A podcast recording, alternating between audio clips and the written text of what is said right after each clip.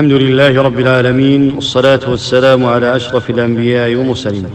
الصلاة أعظم الأعمال العملية التي يتقرب بها إلى الله تعالى وهي تجمع عبادة القلب بالخشوع والخضوع والسكون وعبادة اللسان بالقراءة والذكر والدعاء وعبادة الجوارح بالقيام والركوع والسجود.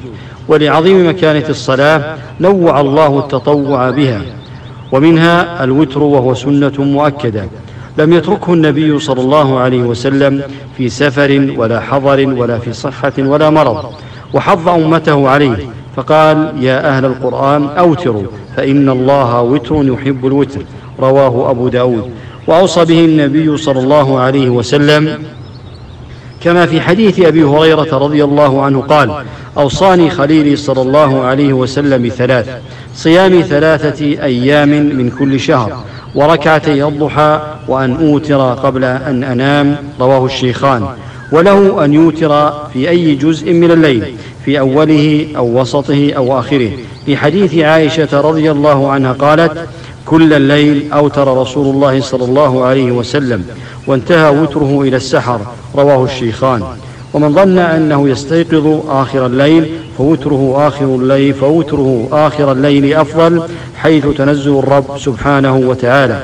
ومن رحمة الله تعالى بعباده أن كان الوتر منوعا في عدده وصفته.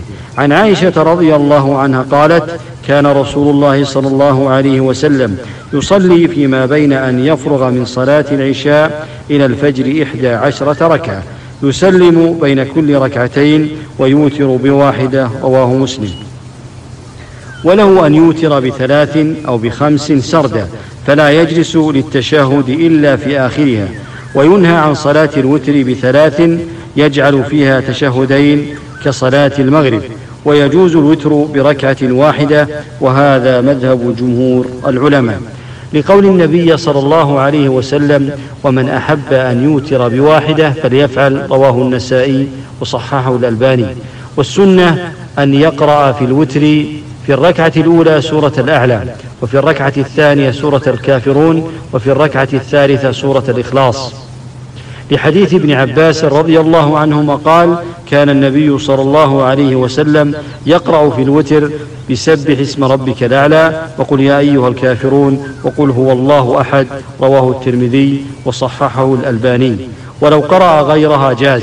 والسنة إذا سلم من الوتر أن يسبح الله تعالى لما جاء في حديث في لما جاء في حديث أبي بن كعب رضي الله عنه رضي الله عنه فإذا سلم فإذا سلم قال سبحان الملك القدوس ثلاث مرات رواه أحمد وصححه ابن حبان. فاحرص أخي على السنة فاحرص أخي على هذه السنة العظيمة. هذا والله أعلم وصلى الله وسلم على أشرف الأنبياء والمرسلين.